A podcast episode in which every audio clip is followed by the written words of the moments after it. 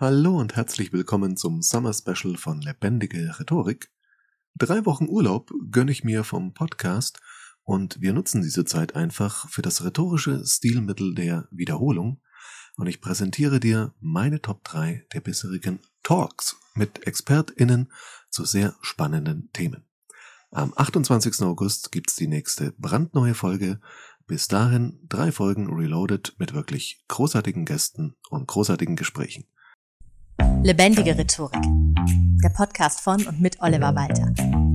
Jeden Montagmorgen eine neue Folge mit Tipps, Tools und Talk zum Thema Rhetorik und Kommunikation. Hallo und herzlich willkommen zu einer neuen Folge Lebendige Rhetorik. Heute sprechen wir über gewaltfreie Kommunikation, denn mir ist aufgefallen, es wird sehr häufig über dieses Thema, über gewaltfreie Kommunikation gesprochen. Es ist immer noch so ein bisschen ein Trend, aber viele, mit denen ich dann ins Gespräch komme, wissen gar nicht, was es damit jetzt so wirklich auf sich hat. Es ist ein Begriff, der herumgeistert und ja, was wirklich dahinter steckt, ist vielen gar nicht so klar. Und da ich selber jetzt auch bis auf einen halben Coaching-Tag und ein Buch, das ich dazu gelesen habe, auch nicht so viel an Wissen weitergeben kann, habe ich mir jemanden für die heutige Folge dazugeholt. Es ist also mal wieder nach langer Zeit eine Talk-Folge. Und zwar jetzt nicht irgendwen, sondern jemanden, der sich wirklich mit dem Thema auskennt. Markus Fischer, der heute hier ist, ist nämlich Coach und Mediator und auch Ausbilder für gewaltfreie Kommunikation und er beschäftigt sich damit tatsächlich schon seit 1999 also seit dem letzten Jahrtausend, um es mal übertrieben zu sagen. Und ja, lieber Markus, ich freue mich sehr, dass du heute hier bist. Herzlich willkommen. Hallo Oliver, vielen Dank und danke für die Erinnerung an mein Alter. Haben wir das auch geklärt. Genau. Schön. Ja, äh, Markus, wieso heißt es gewaltfreie Kommunikation? Also kommunizieren wir sonst eher, naja, gewaltvoll oder wie ist so die Namensgebung zu verstehen? Ja gut, der Name ist tückisch, ne, weil der klingt zum einen sehr, äh, sag mal, visionär, Gewaltfreiheit, das ist toll und das wollen natürlich viele, will ich auch, finde ich eine schöne Idee. Äh, zum gleichzeitig hat er aber auch diese Kombination gewaltfreie Kommunikation. Das klingt dann schnell so, als ob es eine Art und Weise gäbe, so zu sprechen, dass man jetzt niemand verletzen würde oder dass auch nichts eskaliert, keine Konflikte entstehen. Das ist damit nicht gemeint. Der ist entstanden, weil er ist gegründet, also gewaltfreie Kommunikation ist gegründet von Herrn Dr. Marshall Rosenberg, äh, der Mitte letztes Jahrhundert, noch älter als ich, ein US-Amerikaner, ein Psychologe, der sich viel damit beschäftigt hat, wie Gewalt entsteht und wie Gewalt eskaliert zum einen ähm, hat dann da auch sehr viel beraten, also auch in, später dann auch in, in Projekten beraten, Friedensprojekten, hat auch sehr vielen Konflikten vermittelt. Und die andere Quelle seiner Arbeit war so seine Psychiater, psychologische, psychotherapeutische Arbeit mit äh, vielen auch Depressionsgeschichten, wo er eben auch gemerkt hat, ja, Menschen sind natürlich auch gegen sich gewalttätig, indem sie sich stark bewerten. Und seine Idee war dann, dass er gemerkt hat, ähm, das hat eben viel damit zu tun, wie Menschen auf sich blicken, welche Haltung sie zu sich haben, ähm, ob sie eine, eine gute Kontakt haben, warum sie etwas sagen, also wenn sie sich bewerten, dass sie auch verstehen, was steht eigentlich dahinter, warum bewerte ich mich, welche Bedürfnisse in unserer Sprache stehen dahinter. Und hat eben dann gemerkt, wenn er es schafft, Menschen zu unterstützen, dass sie wirklich zu sich gucken und schauen, was ist mir eigentlich wirklich wichtig, was brauche ich denn wirklich im Leben, das, was wir jetzt in der gewaltfreien Kommunikation als die Ebene der Bedürfnisse bezeichnen, also was brauche ich wirklich, was ist mir wichtig. Wenn man da den Fokus drauf legt, ähm, dass man natürlich dadurch eher auf eine Art und Weise sich verhält und kommuniziert, die jetzt dazu neigt, äh, Konflikte weniger zu eskalieren, man auch weniger gewaltvoll sozusagen wirkt. Es hat aber weniger damit zu tun, welche Worte man verwendet, deswegen ist der Begriff ein bisschen tückisch, sondern die eigentliche äh, wirklich auch die Genialität in Marshalls Arbeit liegt darin, dass er eine sehr einfache Methode entwickelt hat, mit der man eben gerade diese Ebene bewusst bekommt. Warum ticke ich, wie ich ticke, was sage ich, warum bin ich äh, empfindlich in bestimmten Bereichen, warum reagiere ich aggressiv natürlich auf bestimmte Themen oder auf bestimmte Menschen und dass ich mir eben bewusst mache, dass das was wie ich reagiere, hat was mit dieser Ebene meiner Gefühle und Bedürfnisse zu tun. Und wenn ich unbewusst darin bin, dann agiere ich natürlich schnell so, dass ich sage, du bist schuld, dass es mir schlecht geht. Also ich mache die anderen dafür verantwortlich, ja. Und wenn ich die anderen dafür verantwortlich mache, dass es mir schlecht geht, habe ich auch wie schnell die Begründung, dass ich ihnen eine aufs Hirn hauen kann, also gewalttätig werde, mhm. jetzt verbal oder körperlich. Und wenn mir bewusst wird, dass das, wie es mir geht, meine Gefühle wirklich nur und ausschließlich mit mir zu tun haben, mit meinen Bedürfnissen, aus denen heraus ich Situationen bewerte, dann nimmt das natürlich dieses Potenzial an Aggression raus. Und diese Methode, diese Selbstreflexionsmethode ist wirklich sehr, sehr hilfreich. Aber es ist jetzt auch kein schnelles Mittel, was man mal eben an einem Wochenende lernt oder durch ein Buch lernt. Ähm, die Methodik ist ganz einfach, die kann man sich schon natürlich schnell aneignen, aber das Schwierige, die Arbeit ist eben, diese Selbstreflexion muss man machen, um diese unbewussten Muster eben zu erkennen und auch langsam zu verändern. Deswegen ist der Begriff so gewaltfreie Kommunikation, der klingt so ganz äh, catchy und naja, jetzt weiß ich, wie ich reden ja. kann, dann wird alles einfach und das ist es eben leider nicht. Okay, das heißt, äh, wir werden ja kurz nochmal gleich drüber sprechen, wie funktioniert das eigentlich, diese gewaltfreie Kommunikation. Aber du sagst jetzt schon, es ist jetzt nichts, die Leute hören diesen Podcast und gehen danach raus und sagen, juhu, jetzt kommuniziere ich gewaltfrei. Äh, ziemlich sicher wird das so, äh, also es ist vielleicht ganz gut, diesen Vorsatz zu haben, aber es wird so wahrscheinlich nicht funktionieren, wenn ich dich jetzt richtig verstehe. Genau, das funktioniert nicht, weil wir müssen ja mal verstehen, wie Gewalt eigentlich entsteht. Ähm, ich habe schon kurz angedeutet, Gewalt entsteht im Grunde, wenn wir innerlich uns die Erlaubnis geben, zu sagen, ich, ich darf dir jetzt wehtun, weil du hast mir auch wehgetan. So, das ist jetzt mal sehr verkürzt gesagt, die, die, die, eine der Wurzeln von Gewalt. Und der Punkt eben, du hast mir wehgetan, ähm, den betrachten wir halt in der gewaltfreien Kommunikation genauer und natürlich vor allen Dingen der Kommunikation. Also wenn mir jetzt jemand eine auf die Rübe haut, kann man ja guten Gewissen sagen, ja, der hat mir wehgetan. Ja klar, da brauchen wir nicht rumdiskutieren. Mhm. Aber das, was im Alltag ja passiert, ist, dass, äh, dass ich Bewertungen höre oder Kritik höre äh, oder ich höre Vorwürfe und das verletzt natürlich, ja. So, und dann passiert das Gleiche in mir. Ich sage mir, wenn du mich jetzt nicht kritisiert hättest, dann würde ich mich ja nicht verletzt fühlen. Also bist du doch schuld, also darf ich dich mal zumindest zurückkritisieren oder bewerten. Also dir genauso wehtun, wie du mir wehgetan hast. Ja, das so. erlebe ich so manchmal so bei Schlagfertigkeitstrainings, ja. ja, dass die Leute sagen, wenn mir jetzt jemand so richtig über den Mund fährt, dann ist das ja quasi die Erlaubnis, dem jetzt auch so richtig ja. eins verbal reinzudrücken. Kann man ja auch machen, wenn man da Spaß, wenn beide Spaß dran haben, finde ich das ja okay. Dann ja, wenn so ein Schlag Leider ist es halt oft so, dass nur einer Spaß dran hat und wir ja, wissen ja gerade. Wenn überhaupt, ja. Wenn überhaupt, ja. Und in vielen Manchmal. Bereichen jetzt in der Arbeitswelt ähm, passiert das ja schnell. Ähm, aus Missverständnissen werden Angriffe. Ähm, aus diesen Angriffen folgt dann äh, erstmal erstmal Distanz, dann ein Gegeneinander, dann Mobbing und so weiter. Also es ist ja nicht herbeigedacht, dass da Gewalt entsteht. Ja. Ne? So, und das Schwierige ist halt jetzt, wenn man diesen Kreislauf durchbrechen will, ähm, als Einzelner oder wenn man sagt, hey, finde ich interessant, dass man eben wirklich verstehen muss, okay, wie passiert das in mir? Wie komme ich denn zu dieser inneren äh, Haltung, Einstellung, hey, du hast mir wehgetan. So. Und dafür muss man eben sehr genau hingucken, wie entstehen meine Gefühle. Und das ist halt ein sehr komplexer Prozess. Und wenn man da aber mit dieser Methodik, die sehr einfach ist, die hat ein paar simple Unterscheidungen, eben lernt, diese Situation zu analysieren wo ich sage, du hast mir wehgetan, dann kommen wir eben immer dahin, dass es unsere eigene innere Bewertungswelt ist, also das, wie ich dann den Auslöser bewerte, ähm, die meine Gefühle verursacht. So, und dann ist eben der schwierige Punkt, wirklich anzuerkennen, dass ich eben Gefühle nicht von außen gemacht bekomme, sondern Gefühle selber mache. Die mache ich mir selber. Da hadere ich auch immer wieder noch damit, wenn es an die Situation geht, weil das einfach ist ein Stück weit, glaube ich, auch fest eingebaut in uns, dieses Denken. Und es ist ein ständiger Lernprozess und, und Reflexionsprozess, diesen, äh, das klarer zu kriegen, bewusster zu kriegen. Und wenn ich das natürlich mal mehr oder weniger integriert habe, dass ich weiß, ja, meine Gefühle mache ich mir selber, dann ist es natürlich ganz, ganz schwer zu sagen, naja gut, jetzt tue ich dir auch weh, weil du mir weh getan hast, weil ich im Grunde weiß, die Kritik tut mir weh, weil ich sie glaube. Und wenn ich sie schon mal anders interpretieren würde, dann wird sie schon mal nicht so wehtun und im Grunde muss ich sehen, okay, warum bin ich denn in bestimmten Themen so empfindlich oder warum bin ich gegenüber bestimmten Menschen empfindlich?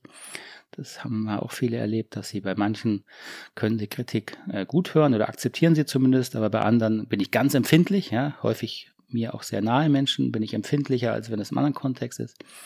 Und daran merkt man eben, dass wir uns diese Gefühle selber machen. Und im Grunde gewaltfreie Kommunikation bedeutet immer mehr Verantwortung für diese inneren Prozesse zu übernehmen für die eigenen Gefühle, Gedanken, Bewertungen und eben dann Bedürfnisse.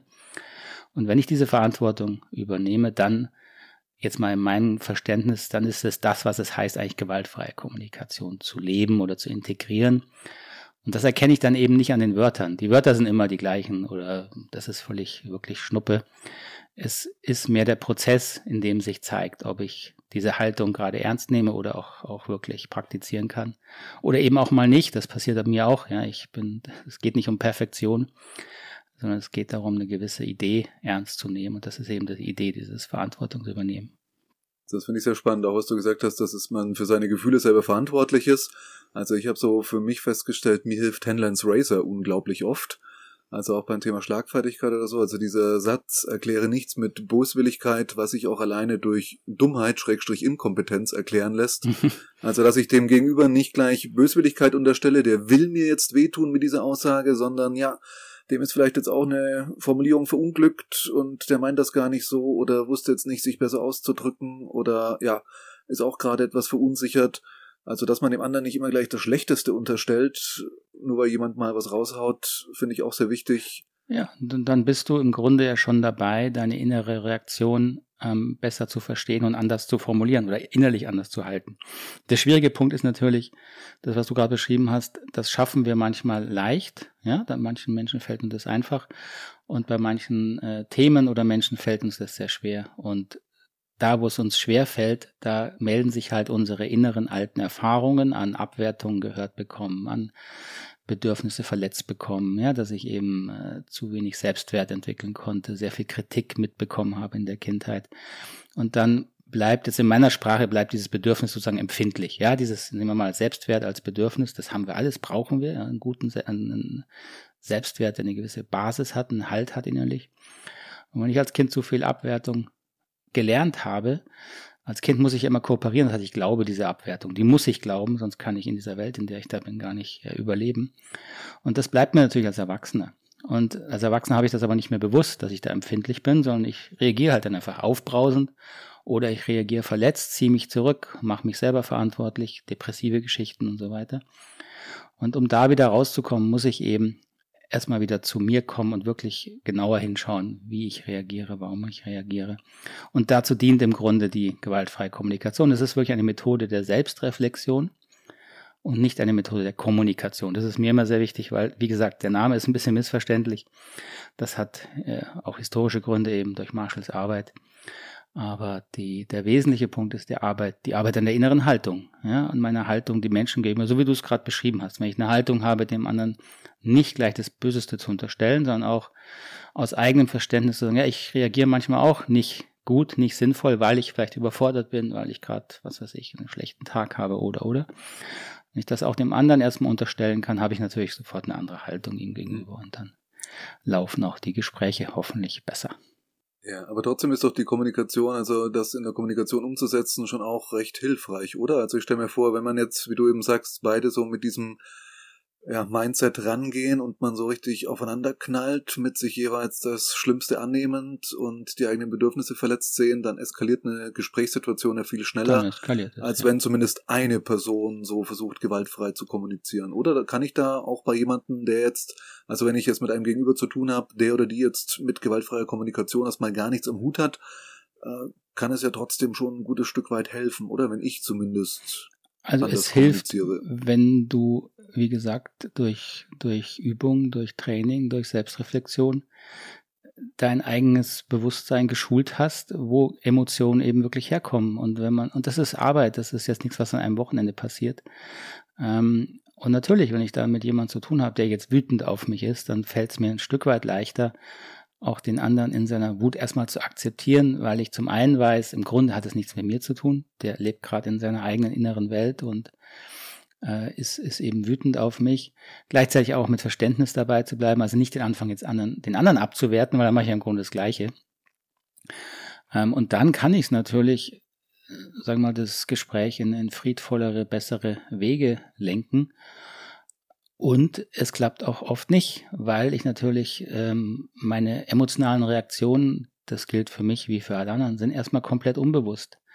Und um an den inneren Themen zu arbeiten, die jetzt, sag ich mal, aggressiv reagieren oder verletzt reagieren, das braucht halt Zeit. Und ich kann es bei mir sagen, es gibt einen Schwung Themen und Situationen, wo ich sage, ja, da hat sich wirklich was geändert, da kann ich ein Stück weit besser mit umgehen. Und es gibt immer wieder auch überraschende Situationen, wo mich dann erstmal wirklich was trifft, wo ich dann auch merke, oh, ich schnell innerlich aggressiv, wo ich sofort merke, ja, da springt wieder das alte Thema an. Ja.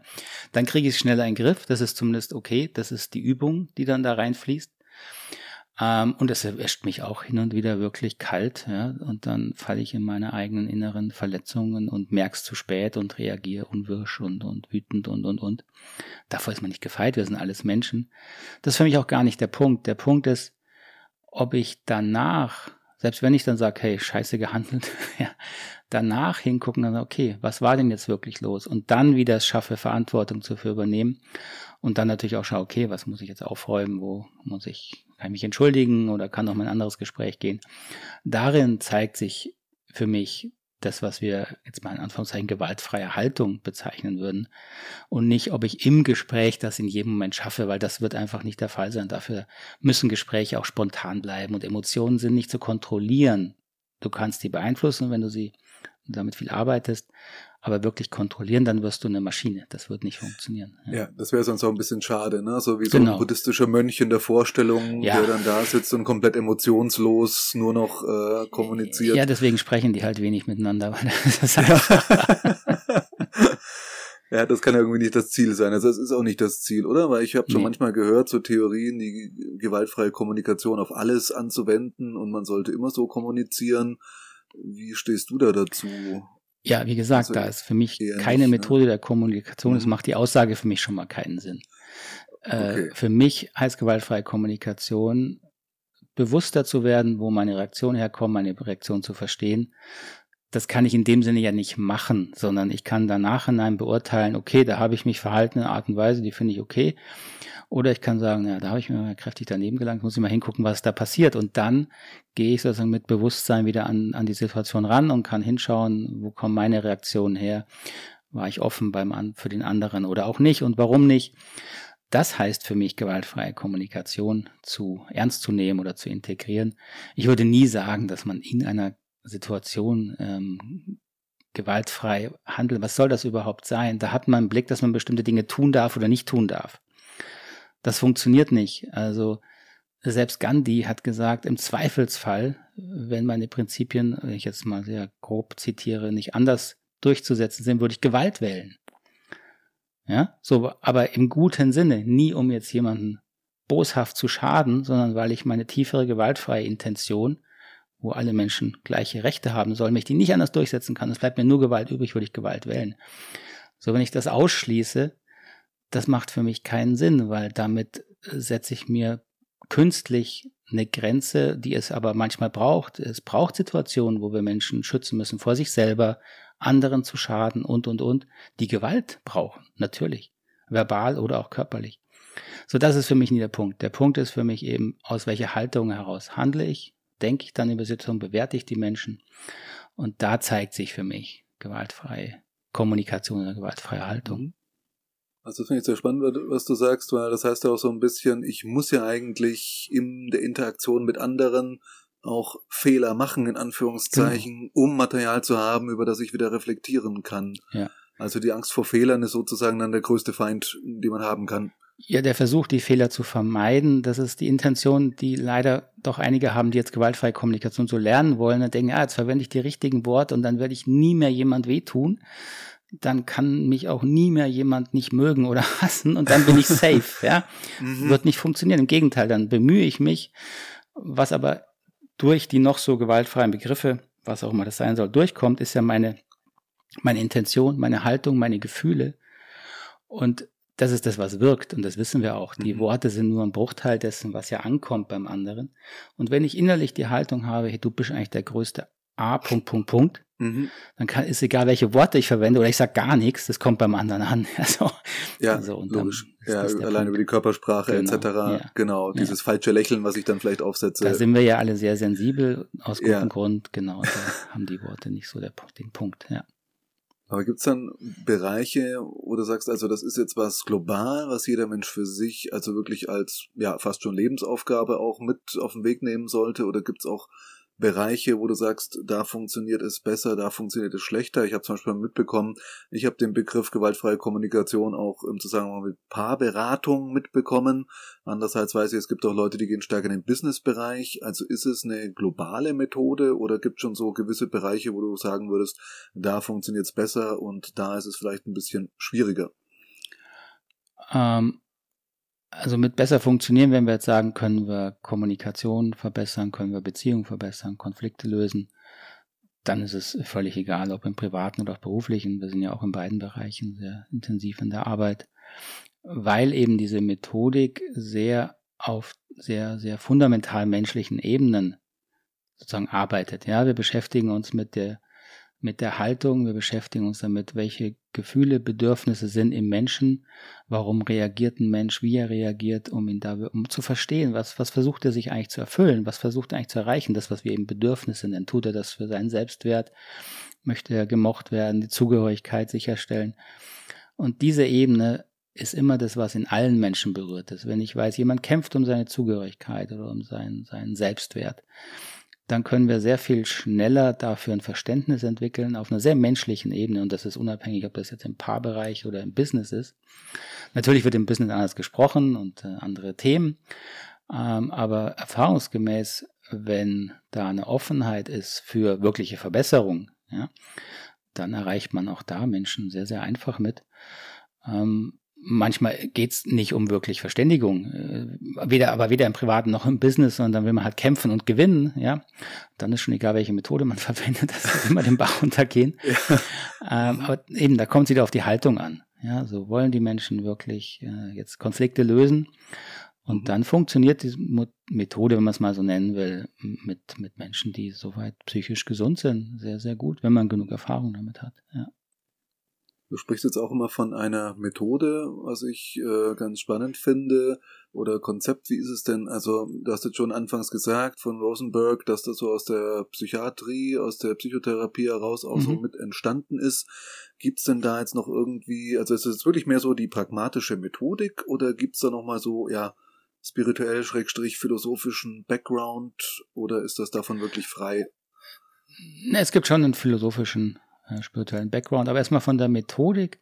Marshall wollte eine einfache Methode entwickeln, die er Menschen auch schnell erklären kann, ähm, womit sie schnell eine, eine Idee kriegen, was ist hilfreich. Und dafür hat er eben je nach jetzt, wo man hinguckt, in der Literatur drei bis vier, sagen wir mal so, er nannte es immer Schlüsselunterscheidungen getroffen, wenn es darum geht, dass wir schwierige Situationen reflektieren, wo er eben unterscheidet, dass wir lernen, Beziehen wir uns auf Beobachtung oder sind wir schon in unserer eigenen Gedankenwelt? Also können wir unterscheiden zwischen, wie bewerte ich Dinge und was ist sozusagen jetzt mal, ohne zu philosophisch werden zu wollen, eine Realität. Ja, wenn ich, wenn ich rausgucke und es regnet, ja, dann kann ich sagen, es regnet und ich kann sagen, ich finde es blöd, dass es regnet. Dann habe ich unterschieden zwischen dem, was ich beobachte und wo auch alle Leute, die soweit da klar sind, äh, das übereinstimmen in der Beobachtung. Und der eine kann sagen, ja, aber ich finde es toll, dass regnet, der andere kann sagen, ich finde es doof, dass regnet. So, dann kann, lernen wir erstmal Beobachtung, Bewertung zu unterscheiden. Es ist deswegen wichtig, dass wir eben immer mehr bewusst werden, das, was da im Außen passiert, ist natürlich immer schon Grundlage für, wie wir es bewerten, was dann in uns passiert, in unserer Innenwelt. Aber es ist nicht determiniert, es ist nicht fest, indem wir eben lernen, der eine beobachtet das gleiche wie der andere, aber bewertet es unterschiedlich. Und dann gibt es eben drei, zwei weitere Unterscheidungen, wo wir nochmal genauer gucken, warum bewerten wir das so? Was, was hat es mit uns persönlich zu tun? Und da hat Marshall eben, finde ich, einen sehr genialen äh, Clou gemacht, dass er sich sehr mit Gefühlen beschäftigt hat. Aus der Erfahrung, dass Gefühle eben gerade für Konflikte natürlich zentral sind. Ja? Konflikte eskalieren, weil Menschen wütend werden äh, Aggressionen entstehen oder auch sehr verletzt sind und das auf andere projizieren. Das heißt, wir, wir müssen lernen, Gefühle besser zu verstehen. Und da hat Marshall eben hingeguckt, okay, erstmal, dass wir Gefühle auch ernst nehmen, verstehen, im dem Sinne, fühlen wir wirklich oder denken wir, das ist die zweite Unterscheidung, also denke ich etwas über jemanden, ich kann sagen, hey, du verstehst mich nicht, dann sagen viele häufig, ich fühle mich missverstanden. Und das ist so ein Lernprozess in der GfK, dass wir erstmal unterscheiden, Ich fühle mich missverstanden, das ist kein Gefühl in unserer Definition, das ist ein Gedanke. Ich denke, du verstehst mich nicht richtig. So wie fühle ich mich denn, wenn ich denke, du verstehst mich nicht? Kann ich frustriert sein oder unruhig oder, oder ungeduldig oder auch ärgerlich? So, das sind alles Gefühle. Und das erstmal wieder zu differenzieren. Also da beginnt dieser weitere Weg der Differenzierung des Lernens, meine Innenwelt besser kennenzulernen. Und dann der Clou von Marshall war eben diese authentischen Gefühle, ja, wie Irritation oder Ärger oder Unruhe, mit Bedürfnissen zu verbinden. Das heißt, im Grunde ist es eben, ist natürlich auch nur ein Konzept, ja, weil Bedürfnisse siehst du jetzt nicht, da gibt's kein innere, ja, kein Schild, wo drauf steht, ich brauche jetzt äh, Zugehörigkeit oder so, mhm. sondern es ist natürlich ein innerer Interpretationsprozess. Aber das Schöne an Bedürfnissen ist eben im Gegensatz zu Gefühlen, die irgendwie dann doch sehr vergänglich sind, äh, dauernd wechseln, wenig, sag ich mal, Boden haben, aber Bedürfnis ist etwas, wo viele Menschen sofort eine Verbindung zu spüren und auch sich wiedererkennen und auch andere Menschen sozusagen erkennen und sagen, ah, okay, der braucht halt Zugehörigkeit. Er möchte natürlich auch gemocht werden, sagen wir es mal in einfachen Sprache. Und das berührt uns im anderen, wie es uns auch in uns selber berührt. Und das ist das, was Marshall eben wichtig war, weil er gemerkt hat, Konflikte lösen sich nur dann, wenn wir lernen, im anderen wieder das Menschliche wieder zu entdecken wirklich das Menschliche, was uns verbindet. Da sind wir, wie auch häufig gesagt, da sind wir Brüder und Schwestern in Bedürfnissen. Wir haben alle die gleichen Bedürfnisse. Wir erfüllen sie uns sehr unterschiedlich, ja, sehr unterschiedlich, auch kulturell.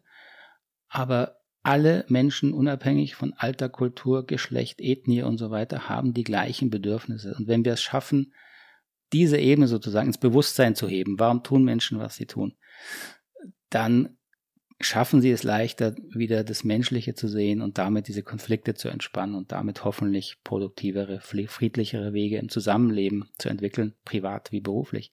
So, und diese Unterscheidungen eben, ja, Beobachtung, Gefühle, Gedanken, Bedürfnisse werden nochmal unterschieden in der Art von was. Wie erfülle ich mir Bedürfnisse? Ja, Strategien nennen wir das, Bedürfnisse, Strategien zu unterscheiden und zu lernen, wirklich meine Bedürfnisse bewusster zu kriegen und sie besser zu verstehen. Das ist im Grunde der Reflexionsprozess in der gewaltfreien Kommunikation. Und das ist eben nichts, was sich jetzt in der Sprache festmacht, sondern das ist eher was, was sich dann in der Haltung zeigt. Also zum Beispiel, wenn ich flexibler werde äh, mit meinen Bedürfnissen. Ja, wenn ich nicht klar habe, okay, ich, ich äh, kann mein Bedürfnis jetzt nach, nach äh, Zugehörigkeit auf sehr verschiedene Arten und Weisen erfüllen, sondern muss immer genau in meinen Sportverein gehen und genau das machen, bin ich natürlich relativ eng in meiner ja, inneren Ausrichtung. Wenn ich aber weiß, na klar, es ist schön, das zu machen, das erfüllt mich sehr, ist auch sehr gut, aber Bedürfnisse kann ich unterschiedlich erfüllen. Dann werde ich auch flexibler, werde freier in meinen Möglichkeiten ähm, und damit verringern sich auch die Spannungs, möglichen Spannungs- und Konfliktfelder natürlich. Ja, das kennen alle, die gemeinsam Urlaub planen, wenn beide klar haben, ich will da in Urlaub, ich will Berge und ich will mehr. Da kann man richtige, da können Kämpfe drüber entstehen.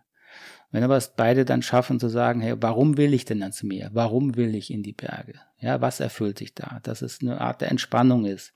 Und darüber wieder Verständigung entsteht, dass alle sich entspannen wollen, ein bisschen Ruhe für sich brauchen, Zeit für sich brauchen und das gegenseitig anerkannt wird, dann ist der Konflikt auch zum Gutteil schon mal aufgelöst. Ja. So, und das ist der Prozess im Grunde, wie gewaltfreie Kommunikation wirkt, jetzt, wenn man es mal so nennen möchte. Und das klingt immer sehr einfach, ist es im Prinzip auch. Das große Problem ist, dass wir natürlich als Erwachsene selten guten Kontakt auch zu Gefühlen haben, noch weniger Klarheit über unsere Bedürfnisse haben. Und deswegen ist es Arbeit. Ja, also. Ja, äh, das ist so ein bisschen wie beim Abnehmen, oder? Also wo man auch sagt, äh, man weiß es ja, ein bisschen Sport treiben, äh, gesünder ernähren einfach, genau. und fertig. Also eigentlich braucht man keine komplizierten Diäten, die in 300 Seiten Ratgebern stecken, sondern jeder weiß eigentlich, wie es geht, aber es zu tun ist trotzdem genau, dann genau. Äh, relativ schwierig. Ja. Aber jetzt gibt's ja bei der gewaltfreien Kommunikation auch so diese Methode mit vier Schritten. Also zumindest habe ich das auch in dem Buch von Rosenberg eben gefunden. Oder das ist ja auch das, was ja häufig gelehrt wird. So dieses, ja, wie man das Ganze, was du jetzt erzählt hast, von der Haltung her auch so nach außen ausspricht. Arbeitest du damit auch mit diesen vier Schritten oder eher nicht so? Also braucht so ein festes Gerüst dafür oder? Im Allgemeinen nicht, nee, im Allgemeinen. Okay. Diese Schritte, wie es gerade steht, diese Unterscheidungen, ja, Beobachtung, Bewertung, mhm. Gefühle, mhm. Gedanken, Bedürfnisse, Strategien, ähm, verwende ich jetzt in der sozusagen Reinform ganz, ganz selten. Am ehesten, wenn ich wirklich in schweren Konflikten mit den Leuten arbeite, weil dann braucht es sehr viel sag mal, liebevolle Führung, um da eine Entspannung reinzubringen. Ähm, da kann man es am ehesten mal wiedererkennen. Aber sonst, und das ist eine sehr, sehr spezielle Arbeit, ja, in Konflikten zu vermitteln. Sonst finde ich es sehr, sehr hinderlich, wenn man anfängt, in diesen Konzepten zu denken, weil dann passiert eben wieder das, dass ich mir in meinem normalen Verhalten, meinen normalen Gesprächen, mir dann noch überlegen soll, okay, was muss ich jetzt sagen? Wie muss, ist das jetzt ein Gefühl, was ich gerade sage? Oder ich sag, habe dann so ein zwanghaftes, ich muss immer sagen, wie ich mich fühle. Das passt in vielen Kontexten nicht. Ja?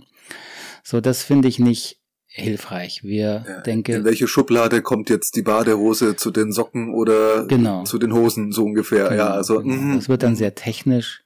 Ja. Und das wird äh, krampfig und unspontan.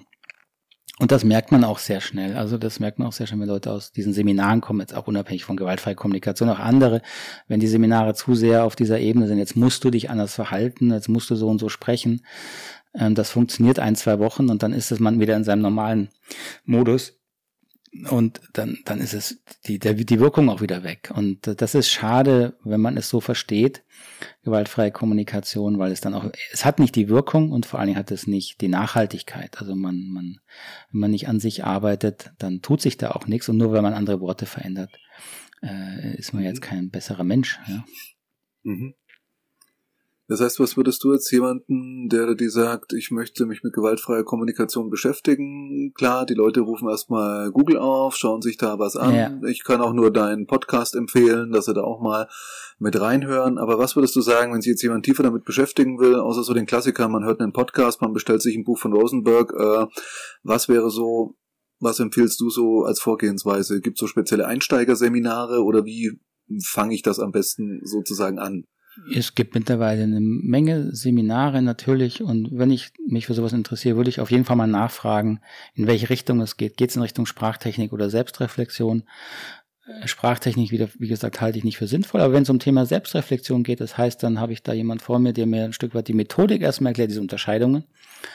Und dann werde ich angeleitet mit einer Übung, jetzt das auf eigene Themen, auf eigene Konflikte, auf eigene schwierige Entscheidungen oder, oder, oder anzuwenden.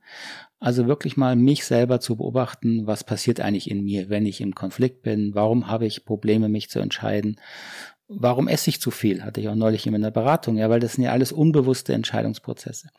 Und diese Selbstreflexion zu machen, das kann man natürlich auch selber lernen. Ja, dafür gibt's Anleitungen online. Äh, wir haben auch so einen kleinen Bogen, den kann ich dir auch gerne noch schicken, wo wir so, das sind so acht Frageschritte, um diese Selbstreflexion mit diesen Schritten anzuleiten. Ähm, aber einfacher ist es meistens gerade am Anfang erstmal mit jemandem zu machen, der Erfahrung hat, weil natürlich gibt es da eine Menge Abwege. Ja, also weil es halt sehr viel um die eigenen emotionalen Reaktionen geht. Und es geht auch viel, wenn wir auf Bedürfnisebene dann kommen. Natürlich kommen diese verletzten Bedürfnisse, wie ich schon angedeutet habe, die kommen aus unserer Kindheit, ja, die kommen aus unserer Sozialisation.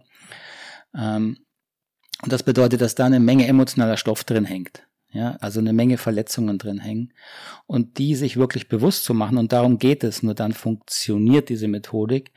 Ähm, das ist nicht so ganz einfach, weil niemand, äh, sag ich mal, der nicht jetzt viel Übung darin hat oder Gewohnheit, äh, kommt gerne an viele schmerzliche Erfahrungen und Gefühle. Aber es braucht eine eine Verarbeitung dieser schmerzhaften Erfahrungen, um sie eben weniger auf andere zu projizieren. Das ist genau dieser Prozess vom anderen, du bist schuld, zu, nee, es ist meine innere Erfahrung und die, dafür muss ich ein Stück eigentlich die Verantwortung übernehmen. So, und dieser Prozess ist alleine nicht so einfach, gerade am Anfang. Da empfehle ich lieber mal ähm, Unterstützung oder vielleicht ein Einzelgespräch oder natürlich auch ein Seminar mit jemandem, der da Erfahrung hat. Aber dann kann man das auch natürlich für sich erstmal ein Stück weit gut machen. Und es gibt immer Themen, wo es hilfreicher ist, mit jemand äh, zu arbeiten, der da einfach mehr Übung drin hat. Ja. Genau, ich werde das auf jeden Fall auch verlinken, deine Website mal, äh, dass da auch die Hörer und Hörerinnen gerne mal draufklicken können in den Show Notes. Ja, ansonsten hast du schon diese Unterscheidung nochmal gebracht, Selbstreflexion versus äh, Sprachtechnik äh, gewaltfreie Kommunikation, wie es ja auch eben teilweise genutzt wird, dass man einfach nur auf dieses Vier-Schritte-Modell, vielleicht damit jetzt die Hörerinnen und Hörer auch nochmal komplett abgeholt sind, diese vier Schritte. Ich sage im ersten Schritt wirklich nur, was habe ich beobachtet? Im zweiten, was bewirkt das bei mir an Gefühlen? Drittens, welches Bedürfnis steht dahinter? Und dann viertens den Appell an das Gegenüber richte, Äh, also gehört das trotzdem zusammen oder gibt es in der gewaltfreien Kommunikation verschiedene Strömungen oder ist das schon alles von Marshall B. Rosenberg immer noch so ein bisschen in ein festes Gerüst gegossen? Weil ich weiß ja, ich glaube, da gibt schon auch so äh, gewisse Copyrights, die er hat, um diesen Begriff auch zu schützen, davor, dass er überall verwendet wird. Wie ist das so genau? Also gibt es da bestimmte Flügelströmungen? Also ist gewaltfreie Kommunikation immer genau dasselbe oder gibt es da auch sehr starke Driftungen? Naja, wie du es gerade beschrieben hast, es gibt eben wirklich diese zwei Schulen. Würde ich jetzt schon mal sagen, ähm, von die es eher rhetorisch, technisch verstehen und diese vier Schritte sehr, sehr ernst nehmen und auch sehr viel Zeit reinsetzen, das zu verfeinern und, und, und. Und es gibt diese Richtung, die das innere Arbeit, Selbstreflexion, Selbsterkenntnis, können wir jetzt mal so sagen, als zentralen Punkt nimmt. Und ich kann nur, ich habe sie nie anders gelernt, weder von Marshall noch von seinen, ich habe damals bei einer Ausbilderin von ihm sehr viel gelernt die einfach das pure Selbstreflexion. Marshall selber hat auch nie so gesprochen in vier Schritten, wenn man ihn mal im privaten Umfeld erlebt hat. Er hat diese vier Schritte verwendet in seinen Präsentationen natürlich, weil er wollte die Masse erreichen und hat versucht, es einfach und schnell zu vermitteln. Ähm, und natürlich muss ich dann erstmal diese Unterscheidungen benennen und auch versuchen, sie ein bisschen deutlich zu machen. Dafür hat er sich Methoden einfallen lassen, hat er viel mit Handpuppen gearbeitet. Da kommen auch diese Bilder her, die manche noch kennen von Giraffe und Wolf. Ähm, und das sind sehr eingängige Bilder, die versucht haben zu zeichnen, was ist denn der innere Paradigmenwechsel, ja, aus welcher Haltung heraus ich spreche, aus welcher Bewusstheit heraus ich spreche und handle. Das wollte er vermitteln und da war er ein Meister darin. Was er dann vor allem gegen Ende seiner Lehrzeit verpasst, er hat schon noch gemerkt, dass es in eine falsche Richtung geht, weil er hat dann etwas eingeführt, was er später Straßen GFK oder Straßengiraffe nannte. Das heißt, das heißt, die Haltung zu praktizieren, aber in einer ganz normalen Sprache, weil er gemerkt hat, die, die Menschen missverstehen ihn in dem Sinne, dass sie denken, ah, wenn ich jetzt diese vier Schritte benenne, dann bin ich ja auf jeden Fall gewaltfrei. Und das ist natürlich Humbug. Mhm. So als gäbe es eine Garantie sozusagen. Genau, okay, ich wende das Rezept an und dann ja. am Schluss schmeckt der Kuchen schon. Genau, also genau. Und das hat er mhm. schon gemerkt, hat das versucht noch einzubauen. Aber das hat nicht mehr richtig funktioniert. Und es ist natürlich sehr viel einfacher, diese Schritte sozusagen jetzt, jetzt mhm. sag ich mal, zu vermarkten, weil das ist sehr plakativ. Mhm ähm, als diese Selbstreflexion, weil die ist viel Arbeit, das braucht auch viel Erfahrung. Ja. So, und deswegen haben sich leider dann relativ schnell diese zwei Richtungen entwickelt und die einfachere, sagen wir, hat sich sehr stark verbreitet. Mhm. Aber man muss nur ein bisschen suchen und die Trainer fragen, die das machen, das kann man schon rausfinden. Aber ist das mit diesen vier Schritten nicht trotzdem in manchen Situationen besser als gar nichts, sag ich mal?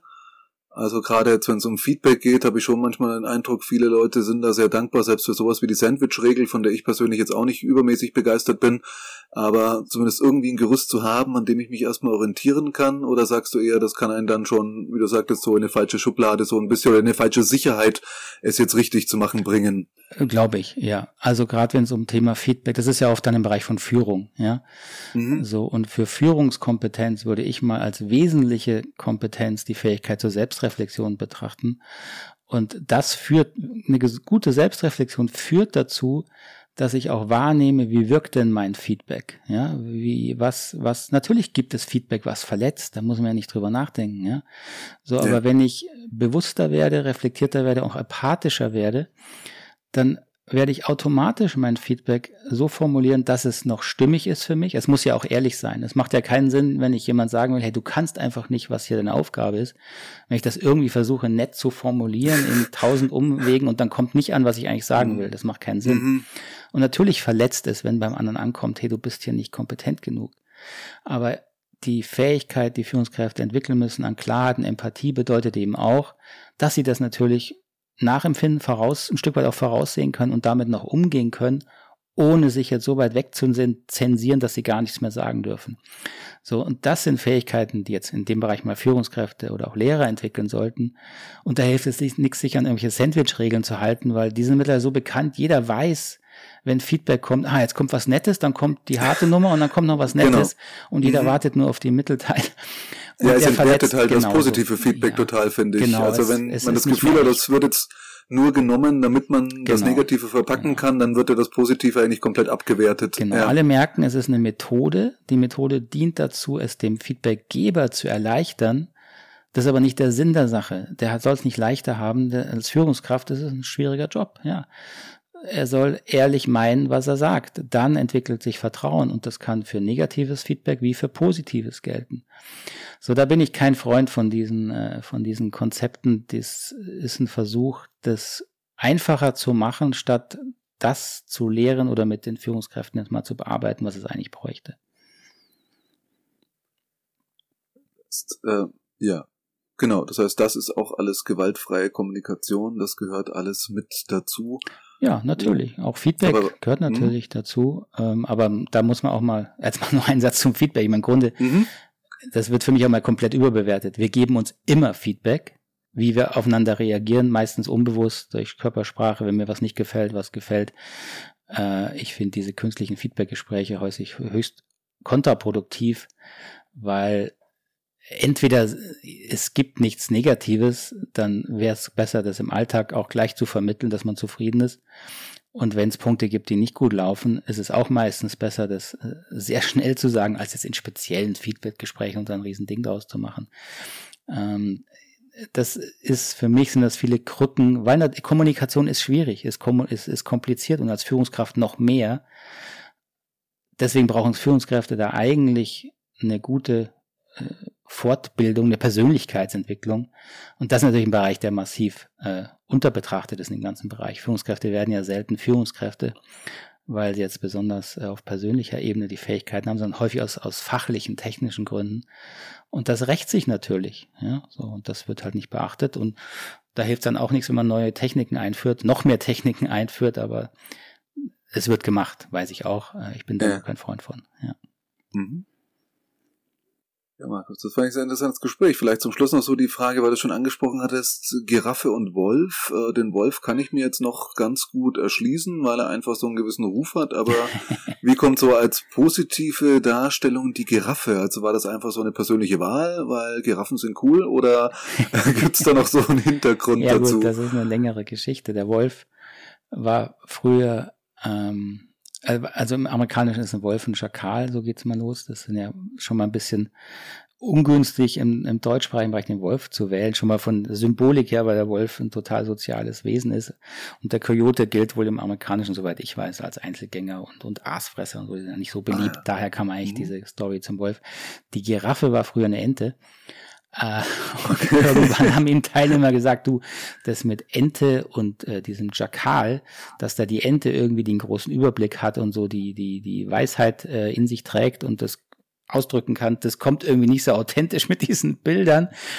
Und dann hat ihn irgendjemand auf die Idee gebracht, eine Giraffe zu nehmen mit so einer Idee von einer Giraffe. Hat viel Überblick, langen Hals, hat ah, ein großes okay. Herz was ich dann leider, man, es hat immer geheißen, hat das größte Herz von Landlebewesen, was aber leider nicht gestimmt hat. Okay. Anyway, das war ein schönes Bild, ja, und Giraffe Aha. ist auch süß. Und daher kam ja. dann, dann hat er irgendwann Giraffe und Wolf verwendet in seinen, in seinen Bildern, ja. Okay, weil der Wolf passt ja eigentlich schon, weil er ja doch im Deutschen durch die Märchen auch. Natürlich ein bisschen so böse belegt ist, das stimmt. Ja. ja, ja, ja, das Bild hat sich in letzter Zeit erst gewandelt. Stimmt, aus den Märchen kam er schon so als ja. der, der üble Genoss, Genosse. Zumindest die Märchenfigur eigentlich wieder passt, der da echte Wolf recht, nicht, aber. Da hast du recht, ja. ja, ja. Schön, lieber Markus, ich danke dir ganz herzlich für unser Gespräch. Ich hoffe, dass ihr, liebe Hörerinnen und Hörer, was daraus mitnehmen könnt für euch. Und ja, wenn es dich interessiert zu gewaltfreier Kommunikation, melde dich gerne an Markus. Ich verlinke ihn in den Shownotes. Knotenlösen.de oder com war die Website. Beides, genau. Mit O Beides mit wunderbar. OE, ein mit Wort, OE, genau. genau dass das auch funktioniert, damit ihr ihn findet. In den Shownotes alles nochmal verlinkt, könnt ihr euch gut informieren und ja, ich danke auf jeden Fall ganz herzlich für das Gespräch, für ein bisschen Aufklärung zur gewaltfreien Kommunikation. Es ist eben doch mehr dahinter als vier kurze Sätze, die man einfach so äh, schubladenmäßig drüber stülpt. Ja, man hat immer sehr gerne einfache Konzepte, aber Einstein sagte das ja schon, man soll so einfach machen wie möglich, aber nicht einfacher. Mhm. Und ja, ich glaube, ein Stück weit stimmt das da auch. Wenn man jetzt sagt, gut, ich lese mir jetzt da kurz auf Google was durch, finde vier Schritte, setze die um, ist vielleicht dann doch für manche Situationen ein bisschen zu einfach. Und ja, steckt eben noch ein bisschen mehr dahinter. Informier dich einfach, wenn es dich interessiert. Vielen Dank fürs Zuhören und ja, bis zum nächsten Mal. Vielen lieben Dank auf jeden Vielen Fall auch dir, Markus. Dank, Oliver, fürs an dich Gespräch. war ein sehr, sehr angenehmes Gespräch und äh, wünsche dir viel Erfolg weiterhin. Danke für die Einladung hier. Hat mir Spaß sehr, gemacht. Sehr, sehr gern. Danke das dir. wünsche ich dir auch, lieber Markus. Alles Gute. Ciao. Das war Lebendige Rhetorik, der Podcast von und mit Oliver Walter. Jeden Montagmorgen eine neue Folge mit Tipps, Tools und Talk zum Thema Rhetorik und Kommunikation. Wenn du Oliver Walter als Experten für lebendige Rhetorik buchen möchtest, schau doch mal auf www.walter-oliver.de.